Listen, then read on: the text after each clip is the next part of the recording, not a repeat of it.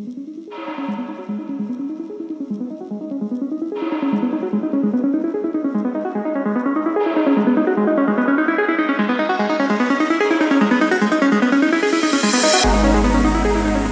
and welcome back to the Otherworldly podcast. I'm your host, Pete, aka Pom Wondrous. Today is episode 37, and we are going to continue our series of name deciphering. But before we get started, the letters of our name are symbols, imbuing our personality with unique character traits, and its sound creates a resonant frequency, inspiring thoughts in those who hear it.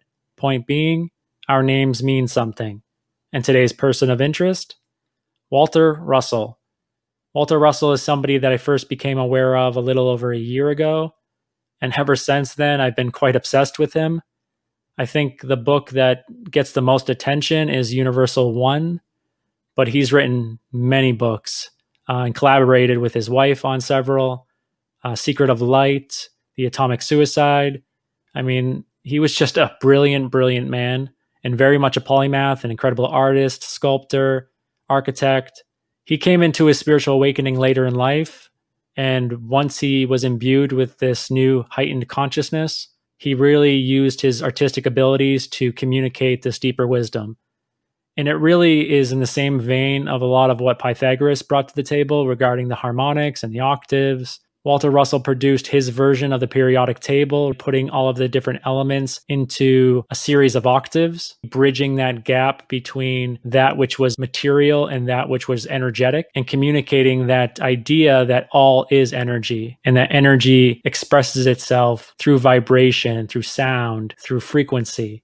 These are ideas that seem to be becoming more and more commonplace in today's world as people are starting to wake up and have these conversations. But I think in this modern age, Walter Russell deserves a tremendous amount of recognition for his contribution to that movement. And so let's take a look at his name. His first name is Walter, W A L T E R. W is waiver of water, A is not, L is consciousness, T is vessel or game, E is energy, R is return or reflect.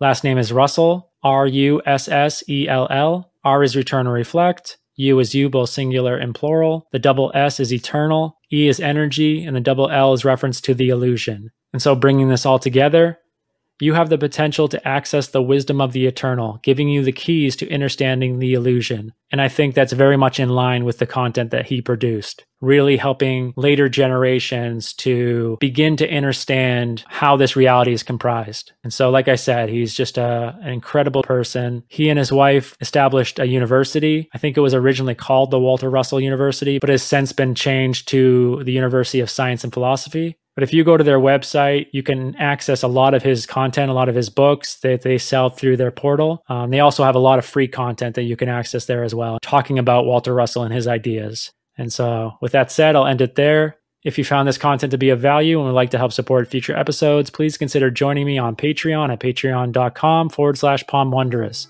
And until next time, know what you stand for.